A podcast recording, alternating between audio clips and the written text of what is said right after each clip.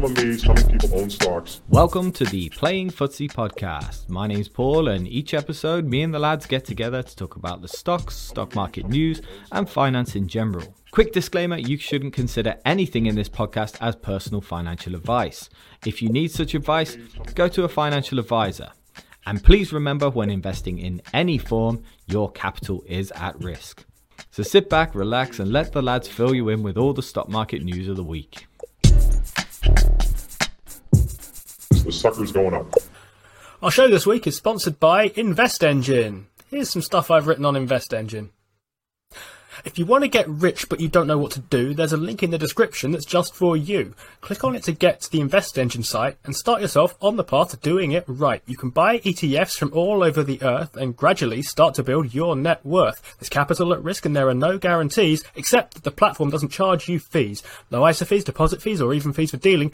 Buying with Invest Engine can give you a nice feeling. Add £100 today and leave it for a year to get 25 more. Just don't buy Boston beer. You can pick your own investments, or if you don't know what to do, you can leave it up to them and they'll do it for you. There's a cost for that bit, but it's really quite good. At a quarter of 1%, it's a third of Cathie Wood.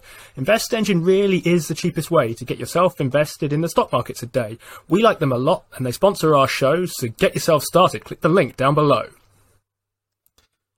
Mr. One Take. Hello. Yeah. Excuse me? Mr. One Take. Mi- I, I think One you find it's, it's Doctor One Take to you. Dr. One Take. The sucker's going up. Guys, we've got a new Prime Minister and lots of earnings to talk about this week. It's the Playing Footsie Show, and we're back with Steve D, Steve W, and me, Paul Briscoe.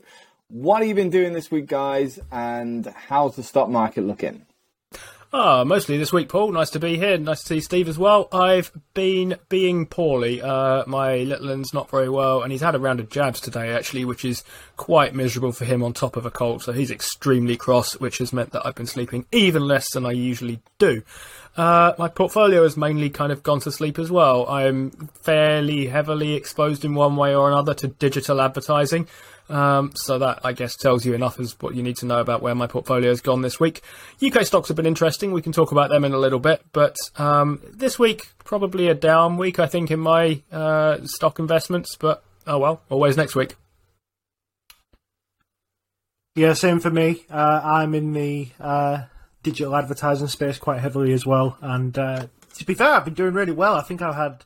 Uh, I had five straight green days uh, last week, and then two green days um, this week, and then this has just—it's not been a very good day today. Um, Spotify is is down, uh, Google is down, ASML is down, and Boeing are down. They're all pretty high up in my portfolio, so um, they've all uh, contributed to a couple of percent uh, down, but still feeling pretty rosy about the whole situation. I think earnings on the whole have been better than I expected. Um, but how about you, Paul? How are you doing? Uh, it's not bad. It's I'm only looking at it sporadically at the minute because I'm sitting at 19 grand just staring at me in the face that I can't spend just yet. Uh, it was 10% down, now about 4% down. One thing I did see today, because and we'll get on to earnings and things later, Microsoft down 8% today, and I was pretty chuffed about that because I sold Microsoft last week. But uh, I've just had a look while you guys were talking just then, and I actually sold it at about $225. And even with the big 7% drop today, it's still around 230 odd dollars. So I still, it's still way above the price that I actually sold it at, which is very interesting indeed. Um, otherwise, it's just been busy for me, and well, I've been looking at stocks, making videos, and I cannot tell. And this is one thing that I wanted to get ask you guys today is I cannot tell where this is going. Usually, I feel like I've got a good eye for the market and where sentiment is, but right now I'm totally confused. I just I don't know if it's just because I've not been looking very much, but I can uh, how does it feel to you guys? And uh, it's more just I want to get the feeling of what you feel market sentiment is like at the moment.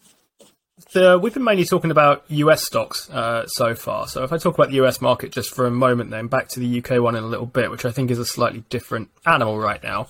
Um, it feels to me like they're constantly watching for this kind of Federal Reserve thing, which was initially supposed to be a pivot and then was supposed to be a pause and then was supposed to be kind of something else to do with slowing down, basically. Any vague sign that the Fed is going to slow down the pace of its rate hikes, I really don't see it. I think this has further to come down because basically interest rates are what drive the level of stocks at the moment. Um, and they are effectively set by inflation, and inflation is like 8.2% or something. That's nowhere near 2%. And people are continually saying the Fed has to stop soon, or will pause soon, or will slow down, or will pivot, or something like that. I mean, we've gone off the idea they're going to start cutting rates anytime soon. I think there's a recession coming in 2023 uh, for the US, probably the UK too. But my sense is this still has further to run. I'm interested in when you sold your Microsoft stuff though, because I wonder whether you might be about to catch a bit of a boost by you might have sold it at a time when the pound was pretty weak and the pound is now a lot stronger. And I wonder whether that might make the difference for you. Yeah, definitely. Uh, Microsoft Wires was sometime last week, and obviously the pound has recovered. This is way before Truss did the U-turn, so it was going pretty good as far as the pound went. And Microsoft wasn't doing so bad at the time. It's not certainly not the worst stock in the US to fall at present, but it it it wasn't my sort of decision to sell Microsoft. I didn't specifically pick out Microsoft and go, oh, I don't think that's going there anywhere. Although I do think that it had less to run than say others but it was one of the because I need the money. It was one of the few stocks that I was quite heavily still in the green on. I got a feeling I was around twenty five percent up, which is quite quite a hefty uh, amount for my portfolio. But the majority of that, I will admit, that was going to be FX. It's the same as uh, discussed uh, on my video today, which will come out yesterday, as far as this podcast is concerned. Uh, I discussed BAE Systems and how I sold that because it was around 50% up and it just felt like at a 19 PE ratio, it was one of the stocks that needed to go out of my portfolio as well. It's it. I, I would have kept it without a doubt if I didn't need the money, but I need the money, so I had to go. So I haven't made a decision that Microsoft in particular is is overvalued and there's better options elsewhere. I need the money, and that was one I was most in the green on and what I felt probably have the best uh, return capabilities at that time. Uh, I did keep ASML and I kept KLA, which are two stocks that I think still have a lot to run and can run in the long term, obviously. But um, we, it's it's a it's a weird one. How are you feeling, Mister D? Is it uh, is the sentiment there for you? Do you think people are entering stocks at the minute, or is this like a, a rally that's just going to fizzle out? Uh, but I don't really care about anything like that. I try not to think about it too much, to be honest, because I think things like that are sort of out of my control. I stick to a regular deposit schedule, and, and that's what I intend to do. Tomorrow is, well, tomorrow will be uh, Thursday. It's my day to deposit, and I will be buying something if I think the value is there to be bought. Essentially, where we are in the market means nothing to me. Whether I can see value in the things I want to buy is what matters the most. So uh, there's value in a, a, lot of things in my portfolio at the moment, but you've also mm. got to look forward as well. One of the things I was just uh, talking to somebody on the highlights channel about just before we came on air was he was saying that Adidas looked great, and Adidas does look great on its historic items. If you look at its historic earnings against you know its value today, it looks super cheap. Uh, but going against its forward earnings with this inventory, at least over the short term, uh, yeah, I think there's still a little bit of pressure there. So Adidas, mm. something I'd want to average down on, but I'm not too sure yet. I think you know that is one where you could extract more value from it later down the line. But that's generally what I do. I'm taking it taking it day by day. Yeah, definitely. I did like what Steve said about interest rates. The old Buffett adage of interest rates are like what gravity is to stocks. So, um, it, oh well, that's not exactly. I messed up a quote there, but it doesn't matter. I think we get the point. Um, however, this week we've got a new PM. Last week we said uh, the bets were on for Rishi Sunak, and he's ended up taking it away. So, what the hell is going on with British politics right now? British politics, no one really knows. It's Wednesday, and as the news today uh, was telling us there's now a delay on the latest kind of budget uh, announcement from Chancellor Jeremy Hunt, who will be staying as Chancellor uh, for what it's worth. He was there under the end of the old government, but will be carrying on for this one. He's been attempting to effectively stabilise things after the quote unquote mini budget from uh, Liz Truss and Kwasi Kwarteng that we talked about a few times on this show actually uh, before in UK stocks, I think they've been reacting a fair bit to UK uh, politics for what it's worth. The FTSE's been up uh, quite a bit since then, and if you're trying to figure out why, I think it comes back to that interest rates thing, more or less. Changing uh, Prime Minister means that we're almost certainly not getting that mini budget thing. Uh, and that mini budget thing was basically quite a lot of spending on stuff like energy bills and quite a lot of tax cuts, most of which were going to be funded by borrowing. And borrowing is likely to mean inflation, and inflation is likely to mean higher interest rates, and the prospect of higher interest rates, as we know, pushes down uh, stocks. Um, so if you're wondering why uh, the UK stocks have been moving higher uh, for most of this week, last time I looked, they were basically back at the level they were at before the announcement of that mini budget. That's my idea about why that is. The market's no longer as afraid of higher interest rates as it was before because uh, a lot of the kind of financial plan that was likely to cause higher interest rates appears to have gone away. There's still a huge amount of headwind to deal with here. I said that US inflation was running at 8.2. I think the last UK count was 10.1 uh, percent. This is a very, very long way away from 2%. Um, so I'm not expecting this particular FTSE rally to kind of continue, uh, the kind of upswing we've seen since Rishi Sunak took charge. But it makes sense to me that it's made it to where it has so far, or at least that's how I make sense of it in my head.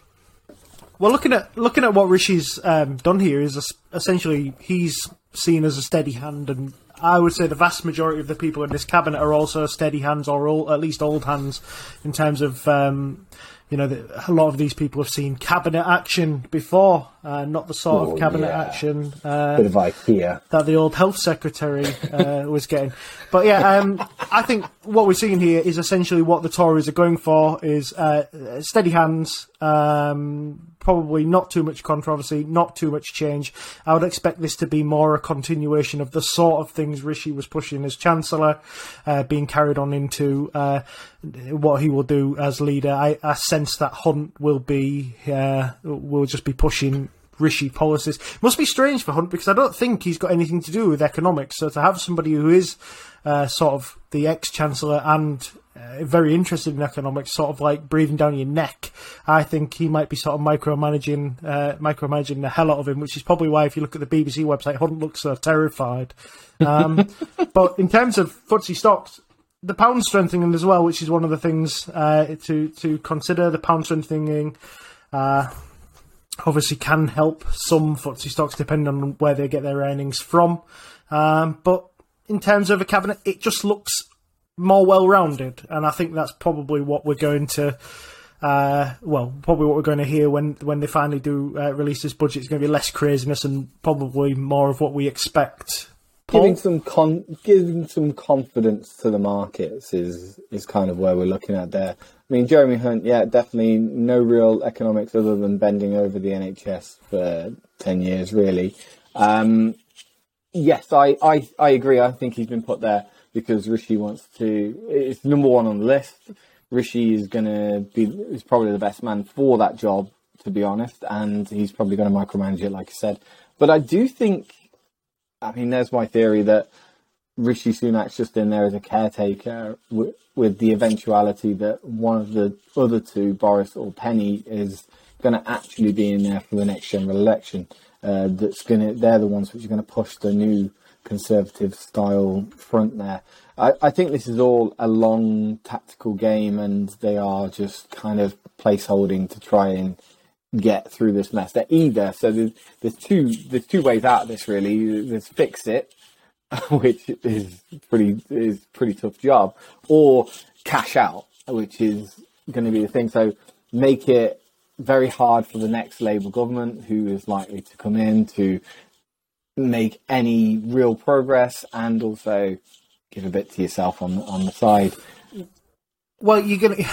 This is damage limitation now from the Tories, isn't it? Because in two years, it's not going to be enough time. You wouldn't expect to turn around the sort of uh, lead that Starmer has in the polls, plus the general ill feeling we seem to always have to uh, any leader who comes in without a general election. I think that's I can't remember a time when that's ever really, uh, no, in recent memory anyway. That's whether that's actually worked. Um, no. So yeah, I think uh, Rishi, if the polls improve and the Tories, you know, look like they're going to not lose hundreds and hundreds of seats, then I would fully expect Rishi to be in for the general election, and whether whether he chooses to stay on afterwards uh, is is up to him. I suppose it depends on how devastating the the defeat is. Um, but Steve, did you want to chime in before we move on to Barclays, or are you? Couple of quick thoughts on this, I guess. I liked your point about Jeremy Hunt not being an, econ- uh, an economist, particularly. What that reminded me of in the most recent memory that I have of these things uh, was Gordon Brown's Prime Minister uh, stint with Alistair Darling as a Chancellor, who was also not an economist, but Gordon Brown had had a very long and very detailed and I think pretty successful by most standards tenure as a Chancellor. Um, and that, of course, ended disastrously badly uh, for the Labour Party. Um, so I wonder whether there's something similar kind of going on here. Of course, Rishi Sunak's not far away from having been thinking about these kind of matters, and it makes sense that he would have a a closer eye on um, economy matters than he would on, say, the Foreign Office or something like that. But uh, I worry for people's energy bills in the short term. I think the reason Liz Truss beat Rishi Sunak in that Tory leadership election is because her policy of I'm going to get people's uh, energy bills down was popular and was a vote winner and kind of that front and centre uh, was attractive. Rishi Sunak has never been of that kind of view. He was, of course, Chancellor under Boris Johnson when people thought their energy bills were going to go through the roof. Um, exactly where they come down, I'm not sure. Jeremy Hunt does want to cap them, but only till April. So I'm concerned about the prospect of rising energy bills, personally. The sucker's going up. Um, so I've been having a quick look at Barclays. They reported their um, they reported their financials. I think it was uh, this morning or, or, it was late last night. And to be fair to Barclays, this this report is pretty strong. They, they posted about 1.5 billion in income, uh, which is about 500 million more than analysts expected. It's about 150 million above um, last year's position.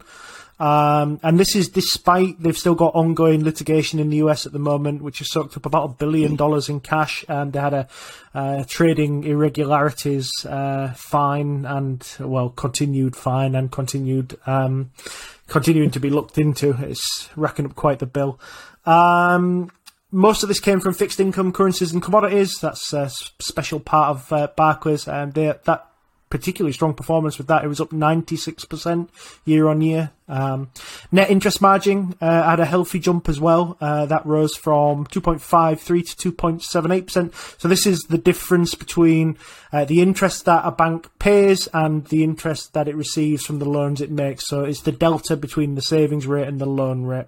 Uh, the higher the better as an investor, uh, the lower the better if you're a consumer. Uh, return on tangible equity, this is just equity when you strip out all the crap like goodwill and stuff like that. Came in at 12.5% if that's a metric you care about. I would argue you probably should when it comes to a bank. Um, a couple of weaker points. CET1 ratio slipped. This is their um, ability to absorb shocks and uh, any kind of really poor macro environments. It slipped to 13.8%. Uh, I like to see that a little bit higher in a bank. Uh, UK banks tend to sort of hover around the 15 plus mark. So, uh, but then again, Barclays is currently uh, being sued.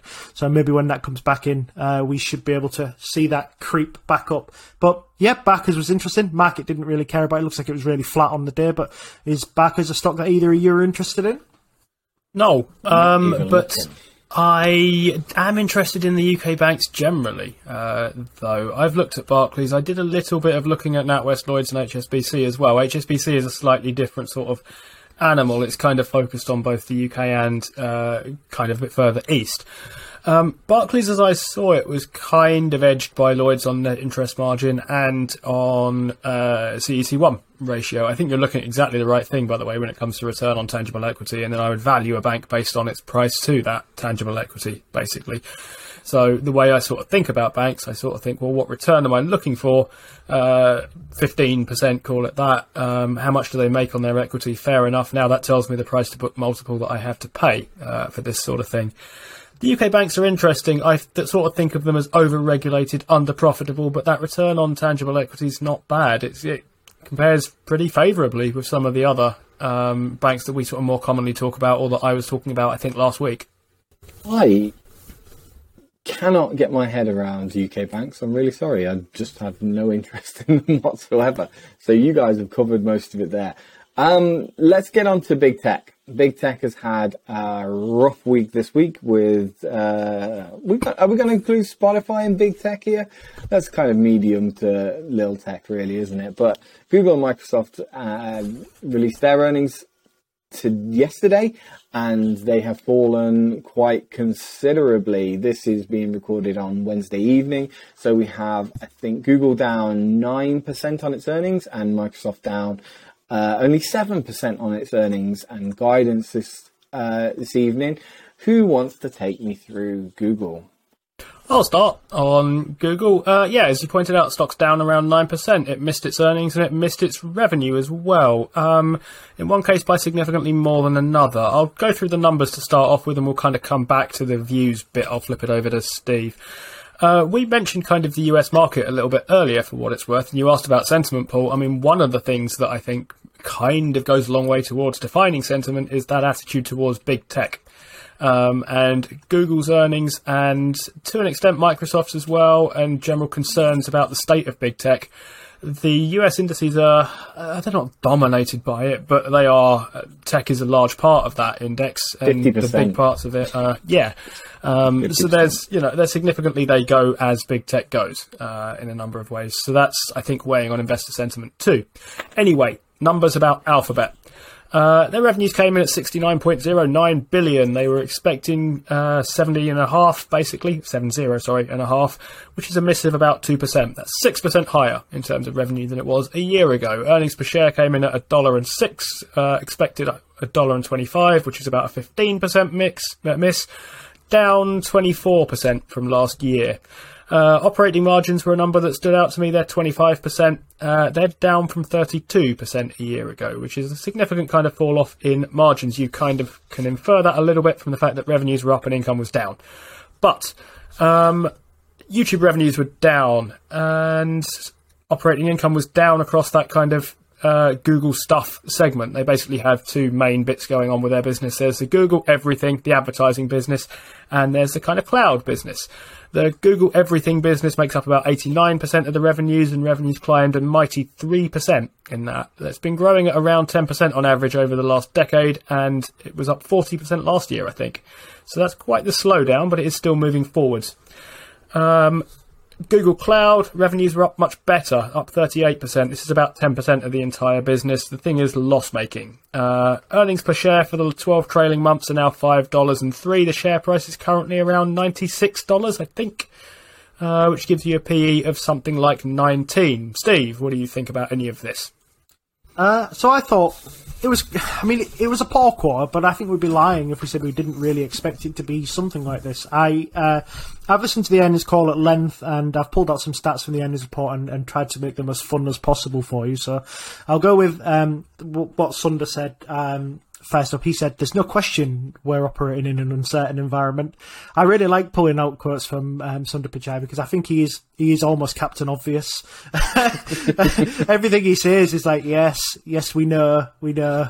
Um, but look, despite laughing at them, I think this report still shows the strength of Google's business. So, despite the downturn in, in the ad spend market at the moment, so revenue growth being a mere six and a half percent year on year, uh, this is tough comps, as Steve said, and it would have been 11 if we're talking about FX neutral, uh, but it wasn't. Personally, this doesn't matter because Google hedges some of this revenue. It made a $638 million from the hedge, so FX neutrality uh, really giving us that is a is a nuisance stat, really, I would say. Um, YouTube ads uh, were down year on year. Uh, as was Google's network spend. I think this is temporary and will return. Two reasons for this. The general downturn in marketing spend. Two, YouTube is suffering with the meta problem at the moment. We, we've talked about the meta problem before, but quickly, uh, they've got a rival uh, to TikTok that's gaining traction. Uh, it's YouTube Shorts. 1.5 billion monthly active users, generating 30 billion daily views. It's not monetized very well as the main content. It's thus cannibalizing themselves, uh, at least temporarily. They've started monetizing shorts. This went live in September, so most of the quarter was missed in this report. Uh, the next quarter, though, we'll be telling uh, tell you how effective it's been. At least, um, I mean, especially if TikTok gets banned in the quarter. Um, cloud margin is the best it's ever been, Steve, which at minus ten percent is not worth talking about. Um, when Google crack this, we think it'll be an exceptional business. Blah blah blah. Um, they mentioned that the vast majority of this this negative margin is still servers, uh, as you'd expect in a rapidly expanding cloud business. Um, Google mentioned in the call that customers are taking a little bit longer to decide, and when they do decide, they're taking shorter terms at the moment due to the macro uncertainty. I think all of that is to be expected. So, one of the surprises this quarter um, was that despite a lot of spending on uh, buybacks, they are not making a dent in the share count, and that's because Google's headcount is ex- is increasing exponentially. Um, they're definitely hoovering up all the talent that Silicon Valley is cutting out. And to put this headcount in context, in the last three years alone, Google has added the equivalent of Meta's workforce to its uh, to its roster. Uh, this isn't a new thing, by the way. Every time there's any kind of macro weakness, all big tech goes on a hiring spree, hoovers up all the good engineers that are leaving.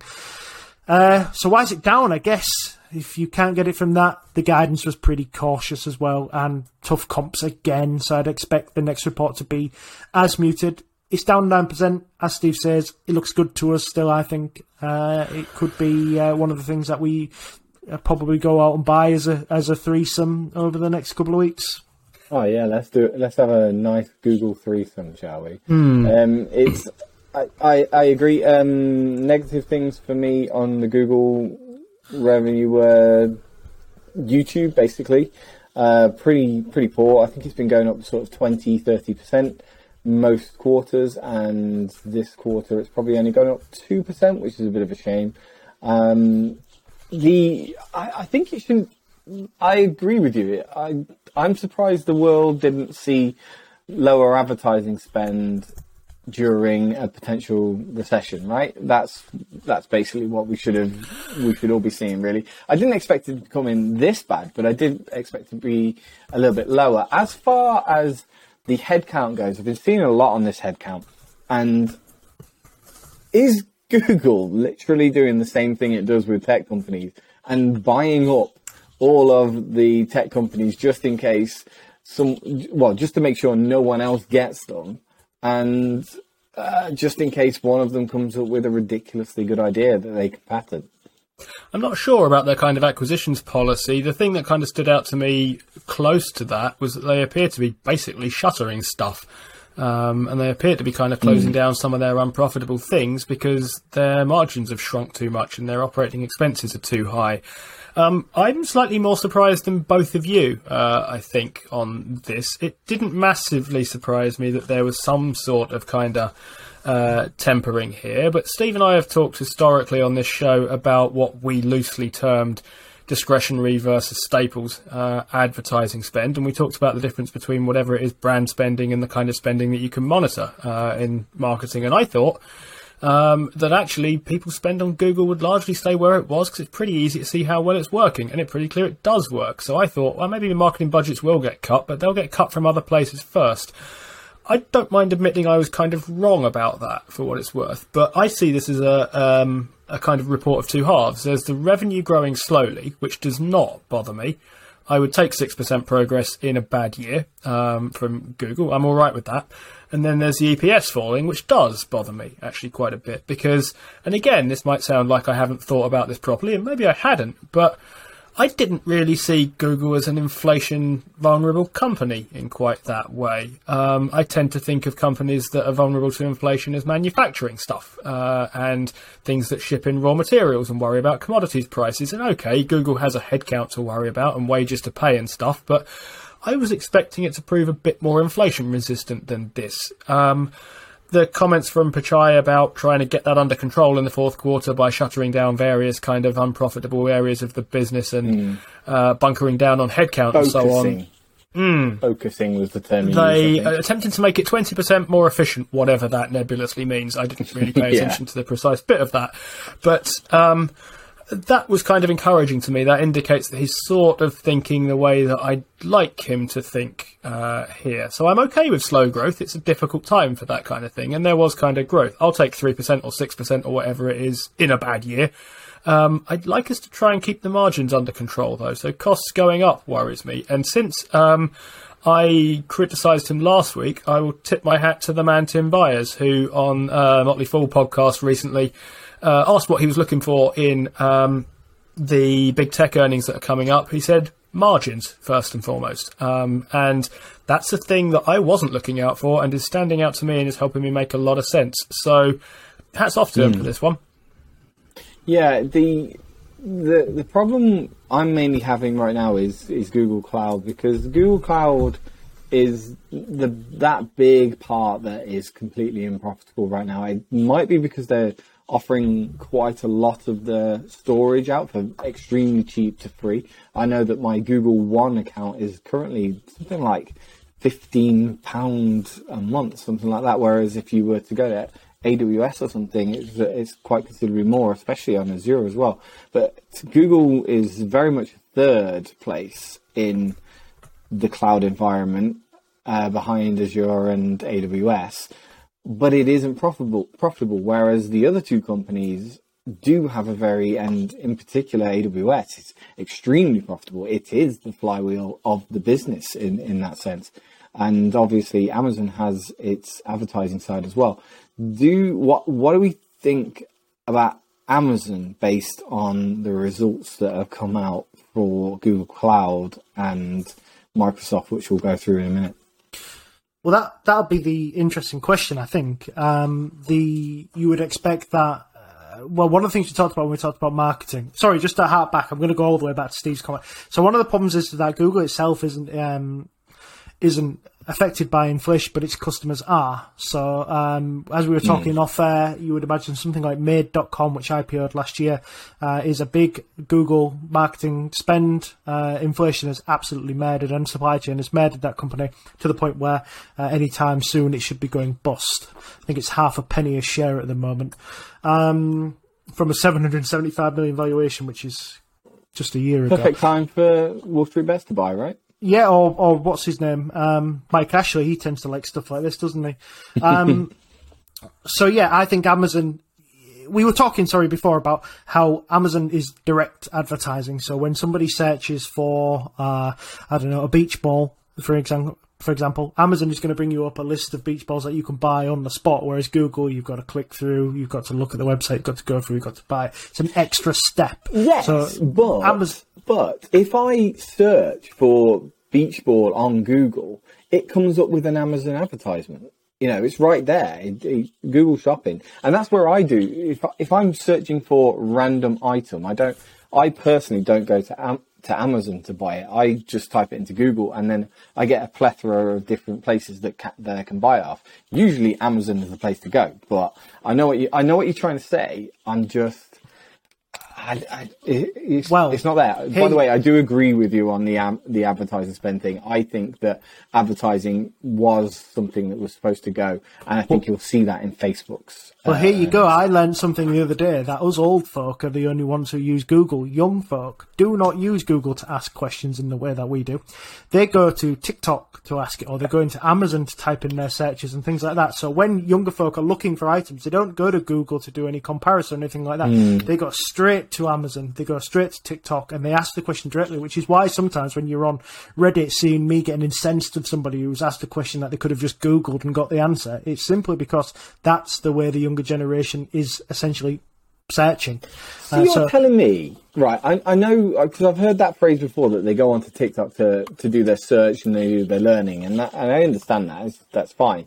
But you're telling me in that they click on that spyglass and they click, they say, what the what color is this or some or you know whatever their question is and they expect somebody to have released a video yeah or answered it on one of the yahoo it. answer sites or something like that yeah they expect to find it uh, find it you know that way um, but yeah, that's interesting. It's just a different way that people people search. So that's the beauty of Amazon's marketing, anyway. Is that you know it, it is a direct Yeah. direct consumer sales. AWS, I would have expected to be experiencing all the same problems as everybody else, but with probably without the massive margin pressures that Google have. AWS and Azure are much more mature products than Google Cloud. Google Cloud's on kind of a rapid expansion to catch up. Uh, it's third place. I think it's probably going to end up staying third place. I think AWS and Azure will fight for first place. Google will end up a smaller competitor. But when Google has, when Google isn't buying servers or putting as many servers in as possible to try and meet demand, and it starts just selling the space it has, then you'll start to see, um, you'll start to see Google Cloud turn a profit. That's the stage that Azure and AWS are at. They've got the space, they just need to sell it. Google is building out and selling, which is why they've got negative margins. That's fair enough. Yeah.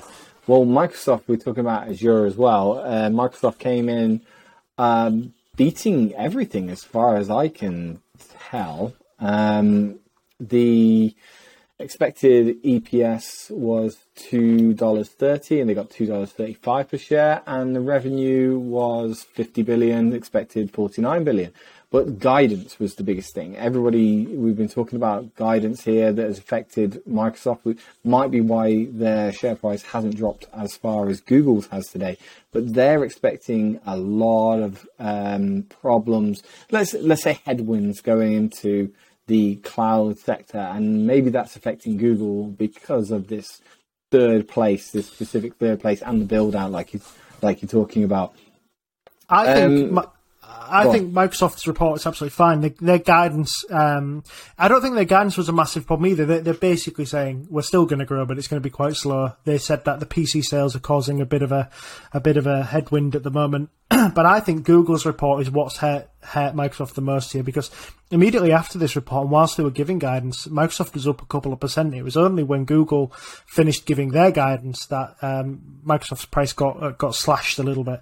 So I think this isn't a case of uh, Microsoft and Google going down. I think this is a case of Microsoft being okay, but Google dragging it down with some, you know, some poor guidance, which would affect uh, Microsoft's already weaker guidance. To be fair, I think Microsoft are absolutely sandbagging us here. I think they're gonna they're setting expectations low and they're gonna beat them quite comfortably. Um, but uh, in terms of Microsoft, I thought it was. I think it's a really boring company, you know, Microsoft, because it just does exactly what it should do. It, it, it sets expectations and it beats them marginally. There's very rarely any shocks in Microsoft earnings. There's very rarely any shocks in in their guidance. Um, so yeah, I, I didn't have much on this. Steve, do you have much? I don't have a huge amount on uh, Microsoft. I thought this was a kind of modest, tapered guidance for what it's worth, and I suppose six percent off is sort of fairly uh, modest. It's certainly modest compared to Meta platforms that I'm looking at reporting right now, which is down Ooh. around eight percent and has missed on top and bottom. Ooh, interesting. So, oh, that's good because they've started to report now. I didn't know that was tonight. They were down five percent today. I was looking today. They were down five percent today. They were down some amount after the snap thing. They're down another eight percent in uh, extended hours trading. Their earnings per share are one sixty four compared to one eighty nine expected.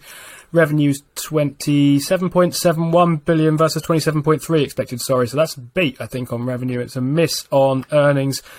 Uh, daily active users is in line. Monthly active users is slightly higher. That's not what I was expecting uh, from this stock, Hmm, actually. But uh, there we are. Yeah, it's, again, it's, it's advertising spend, isn't it? It's it's what they're they're sort of thinking. When you when we're saying that it's beating estimates, that that is still down. It's got to be down like 15, 16 percent, something like that. We'll have to I'll have to check that. I can't fact check that right now. But that's got to be around that sort of uh, year on year. That's going to be down that much. Amazon also down four percent today, and that might be the last one, right? That's going to be the last big kicker, I think. Um, when do Amazon report? Do you know? Uh, tomorrow, I think. Yeah, um, I tomorrow, think both okay. them and Apple report tomorrow, which I think also has the capacity to be a fairly big kicker uh, here. There's demand concerns around Apple of a sort that I'm interested to hear more about since I own that stock. Yeah, once once the Amazon earnings come in and what we see from AWS, whether it uh, hits expectations or it doesn't, if, if Amazon misses on AWS, even though it's still going to be strong, you know, it's still going to be growing at 30, maybe 40% at, at least, right? Um, but if it does miss, I think you're probably going to see Google and Microsoft get dragged down a little bit with it. We'll see how that goes. Um, this is going to come out Sunday, so we'll know way before Sunday whether this was real, and I can just cut this out of the podcast. But um, yeah, very interesting to see in big tech right now. Um, what's what's the crack? Are you going to struggle to buy all three or four, or are you going to focus on one? What do you think you're going to do? Well, I, I think I'm going to take the Cathie Wood mantra here, and if Amazon and Google fall a significant amount, then they're going to be the focus of my attention. Um, I not a big. I don't actually own Microsoft uh, in my portfolio. I don't think it'd be. I always feel like I've missed the boat on Microsoft, uh, but if it Yeah. was to fall uh, a lot, then uh, obviously it would get interesting. To be fair, I don't see that happening in, in my head. I think Amazon's been quite lucky in that its retail uh, arm has had Prime Day. I would expect that its marketing would have done okay, and I would expect that uh, AWS would be continue to be the juggernaut. So I don't think this is that. I mean, we'll find out, but I don't think this is the quarter where we should really worry about how Amazon's done. I think they've had another Prime Day in the middle, or some kind of special Prime sales. They've actually had it twice in this quarter. So, I mean, that might mean that retail is very weak, Yeah, or it might say that retail is quite strong and they're trying to capitalise on it before it gets weak. It's one of the two. We're going to find Yeah. out on Thursday, and I suppose I could just cut that so I look really smart. no, I, no, I like this. I, I think I think we disagree on this, and it'd be it'll be very interesting to see because there's obviously absolutely no way of coming out. But when you mentioned the second Prime Day, I had been thinking about that, and I saw it the other day, and I went, "Why the fuck are they having another second Prime Day?" And that's that to me just That was think- garbage. feels like. Yeah, I feel like in their earnings they're going to merge the two and say, "Oh, look, Prime Day got this," and it's going to make it look like the normal the normal amount. But we are actually going to see because they, they don't have to report that, but um, we're actually going to see that they had to do two to get the same amount of earnings, or it might even surpass. Actually, now now I think about it, it will surpass, but they'll they'll merge the two uh, Prime Days together to get a good figure. I think. I I, like I said, I'm I'm not worried long term. Long term, this is perfectly fine, isn't it? But we're we're looking at entry points now, aren't we? We're looking at uh, good places to get in. I'm looking at Amazon's price today, and it is now below where I sold it initially, which is quite good. So uh, that's going to be a really good t- thing for me to look in. But are we?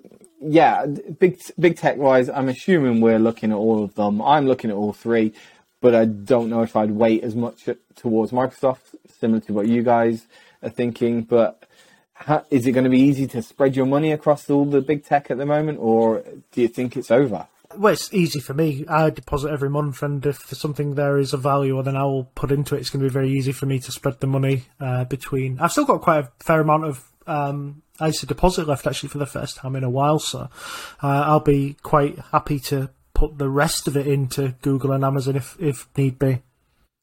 Yeah, were it up to me, I would also I would happily buy any of those three. I'd probably lean Google and uh, Facebook right now. Steve doesn't own Meta, so it, Ooh, building out the ones that he owns. Um, I would be happy continuing to buy that. Probably, I haven't looked through the report entirely on that, so there's a kind of biggish caveat there that I want to have a closer look at what's going on with that. But by and large, I think what I'm learning here is that these are perhaps more cyclical companies than I initially thought they were. Maybe I should have realised that. But learning that things are cyclical and that you're therefore meant to treat them like cyclical, what do you do? You buy them when they're in a down part of the cycle.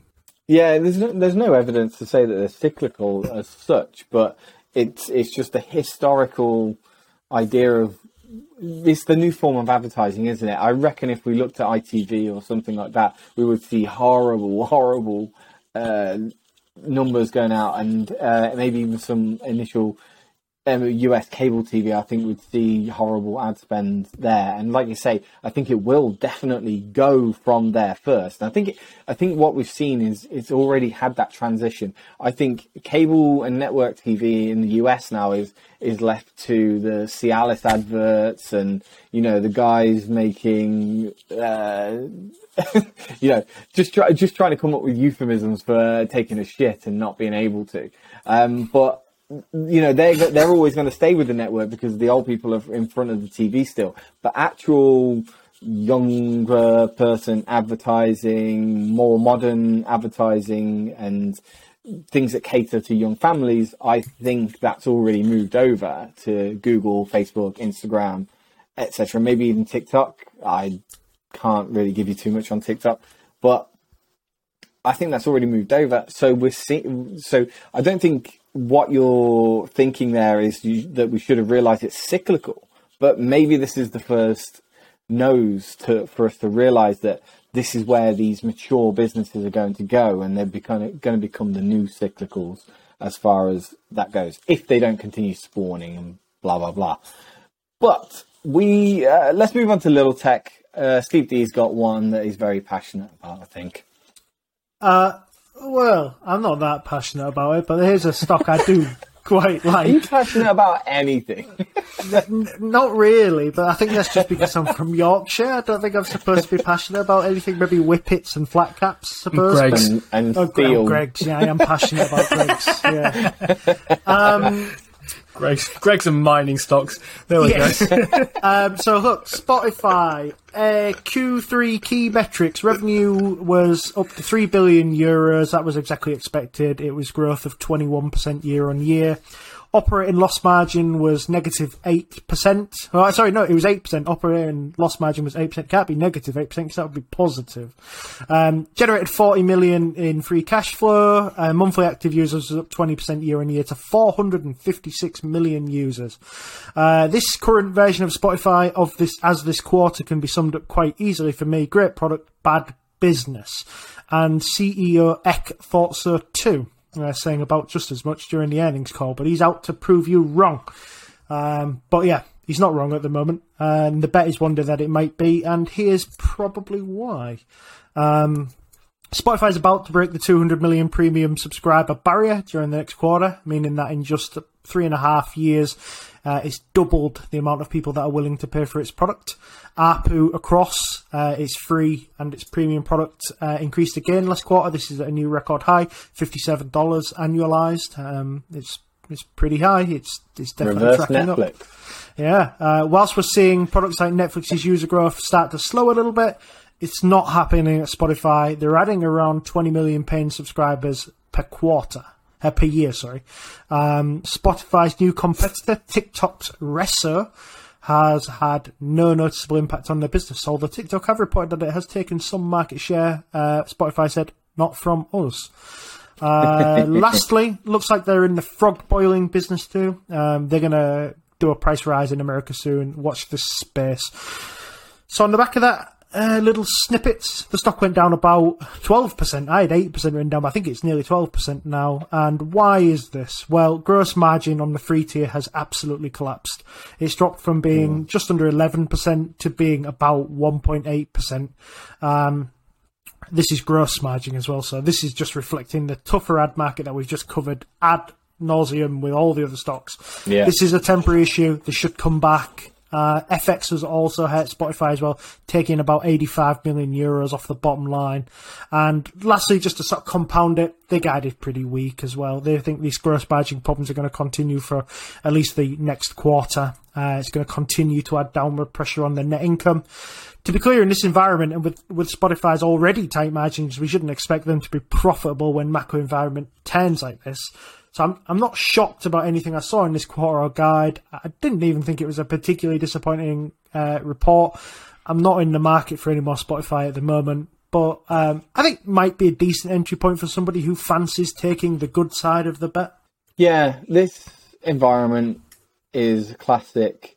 Got to be profitable, right? Got to be profitable if you're going into because if you're not, well, there's two things, isn't there? You either got a ridiculous amount of debt, or you're not, or if you're not profitable. They're the two things that can lead you to becoming insolvent, bankrupt, blah blah blah. I'm not saying Spotify isn't any risk of that, but I think the stronger stocks through a recessionary environment are going to be the ones that have free cash flow and have, or at least they're the targets of the investors, basically.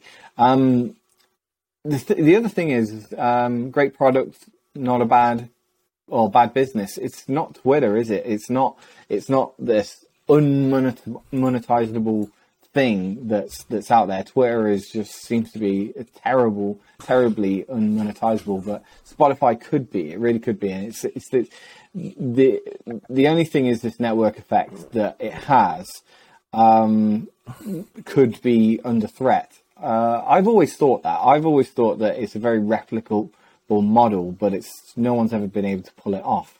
Um, are you twelve percent underwhelmed by this by this report? I don't think so. No, I think this was a again uh, pretty much exactly what you would expect from um, Spotify. It's good growth on the monthly active users, good growth on the premium subscribers. The ad supported tier has collapsed, like every ad supported tier you would expect has collapsed uh, across the market. Uh, just the spend mm. isn't there for, especially outside of the the sort of like Google products, the sort of very first products that a marketing department go to. Um, I think that you know you would have fully expected what's happened to Spotify to to happen. But Steve, is this any shock to you at all? Um, I don't know about a shock. I thought there was more to be positive. I don't think this is twelve percent's worth of shock to me, for what it's worth. I mean, I think you mentioned in that list of um, stats kind of higher ARPUs and higher premium subscribers, right?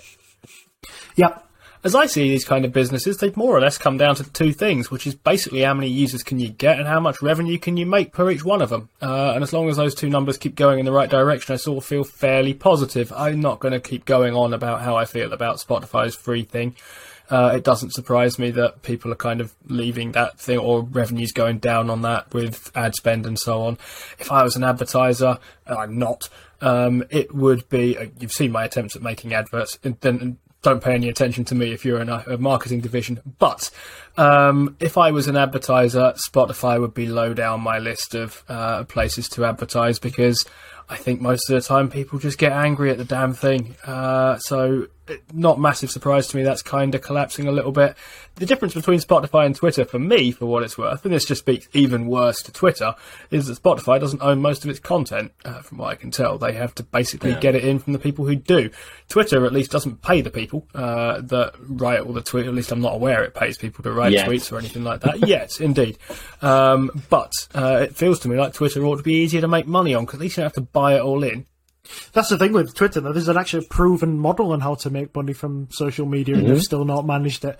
And Spotify, I, I think their ad tier is basically. I, I, think the dream is that they will absorb radio advertising as that slowly dwindles away. But I think yeah. their issue with that is that radio spend uh, on advertising isn't dropping in the sort of dramatic way that I think they expected it to do so.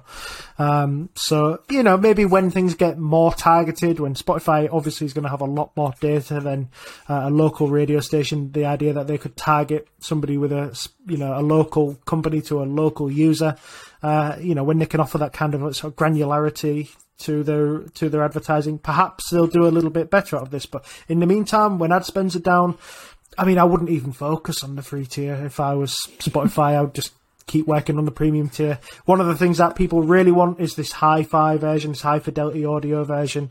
Uh, it was asked again in the quarter. This is the, I think it's the fourth straight quarter that I've heard somebody ask Daniel Ek when it's coming, and he conveniently talked about something that was absolutely nothing to do with it. So uh, I don't think it's coming anytime soon. it's not but, coming anytime hey, soon. Spotify Platinum, high fidelity audio, charge them fifty percent more. Why can't you do this? Oh, absolutely, and uh, and I also disagree. I with the advertising thing, I think Spotify is one of the top places that you should be putting advertising right now because you've got a captive captive audience right there, right in your ears. But one question I was going to ask you to is because um, I genuinely don't know what the answer is and don't know where it would lean. But if you guys got in your car to go and do your commute to work, I imagine you walk to work, Steve W. But let's just say, oh no, you don't. ask. Oh, I cycle. Um, Oh, right. Okay. So your, I know what your answer is going to be. But would you listen to the radio or are you putting on Spotify? Is it going straight in? Because I know the answer from some people, but I don't know what it is for you guys. The answer for me when I'm going anywhere in the car or even very occasionally on the bike, I tend not to, I tend to have my ears kind of tuned to the surroundings in the bike a little bit, but, um, it's, it's definitely more often a podcast, uh, for me. Mm. Yeah, I have Spotify podcasts on the way in, uh, unless there's some kind of political turmoil and I feel like being a little bitch about it. I'll, I'll listen to LBC. Ah, you know what? I, I, that's very interesting because um, I, I know that so people that people that use certain cars that I use, the radio is always getting tuned to different stations, which means they are not plugging in their phone and they are not using podcasts. If I go on a long journey, it's podcast, podcast, podcast. Because, but I think that's just the kind of people that we are, right? We we are constantly on here, and I'm on the videos, and I'm constantly trying to learn from other people. So I can understand why we're on the podcast there, and I can get my podcast from anywhere else, right? But I'm not listening to Spotify music. And very interesting that you listen to LBC because if I'm going on short journeys, that's that is the channel that I will flick to because I'm I'm fed up of listening to music in the car. Now I wonder if that's a trend and that we're moving towards podcasts and uh, if that is somewhere where Spotify need to be thinking about monetizing because I don't think they monetize podcasts in the same way, ex- other than just paying for Joe Rogan 100 million to to be on there. Very interesting one, and it actually explains a lot about podcast advertising because podcast advertising is actually kind of annoying. I know we've uh, just started doing bits of it as well, but um, unless it's unless it's the right sort of advert, yeah, I know. Unless it's the right sort of advert that's going towards uh, your audience, because sometimes I'll be listening to podcasts and I'll get like an advert for like manscaping or something like that, some sort of like Makes shaving sense. my balls off or something like that, and and That's it, it just do. doesn't. I think it is, you know, because some of the, some of these uh, these manscaping advertisements is not for you. They don't talk about beard. They go, "Oh, do you want to use the same blade as as your face for your balls?" And it's you'd be surprised. Um, Oh no! Why doesn't go- Paul write the ads Where our I'm show? going with this? I forgot my joke. in the in the how's your week been? I was I was going to say that I had uh, like a RuPaul contestant. I had sparkled up my backside. That's all right. That's next week. Joke. That's a good joke. Anyway, where I was going with it is I like podcast. I do like podcast advertising when it's when it's targeted properly, and uh, I think a lot of the podcasts are making a lot of money out of that advertising. And that's where Spotify is not making money. I That- think they're doing a test with Joe Rogan though. I think that absolutely Spotify's next move has to be dynamic advertising through its uh, through its podcast network. I think the podcasters should be able to create a 15 or 30 second space in their adverts, and Spotify should be able to dynamically, fo- you know, fill that with what their what their customers Basically, make it yeah. make it YouTube. make, a YouTube, advert. Yeah, we'll make a slot Yeah. and you fill it up. Yeah, and hey, and they'll um, yeah, and basically you'll you'll get your advertisers to bid for for the ears of whatever listener is listening to whatever sort of podcast, and then it allows the podcasters to start making some real advertising ready revenue, and then you see YouTube. Surely, why is this not going through the head of Spotify?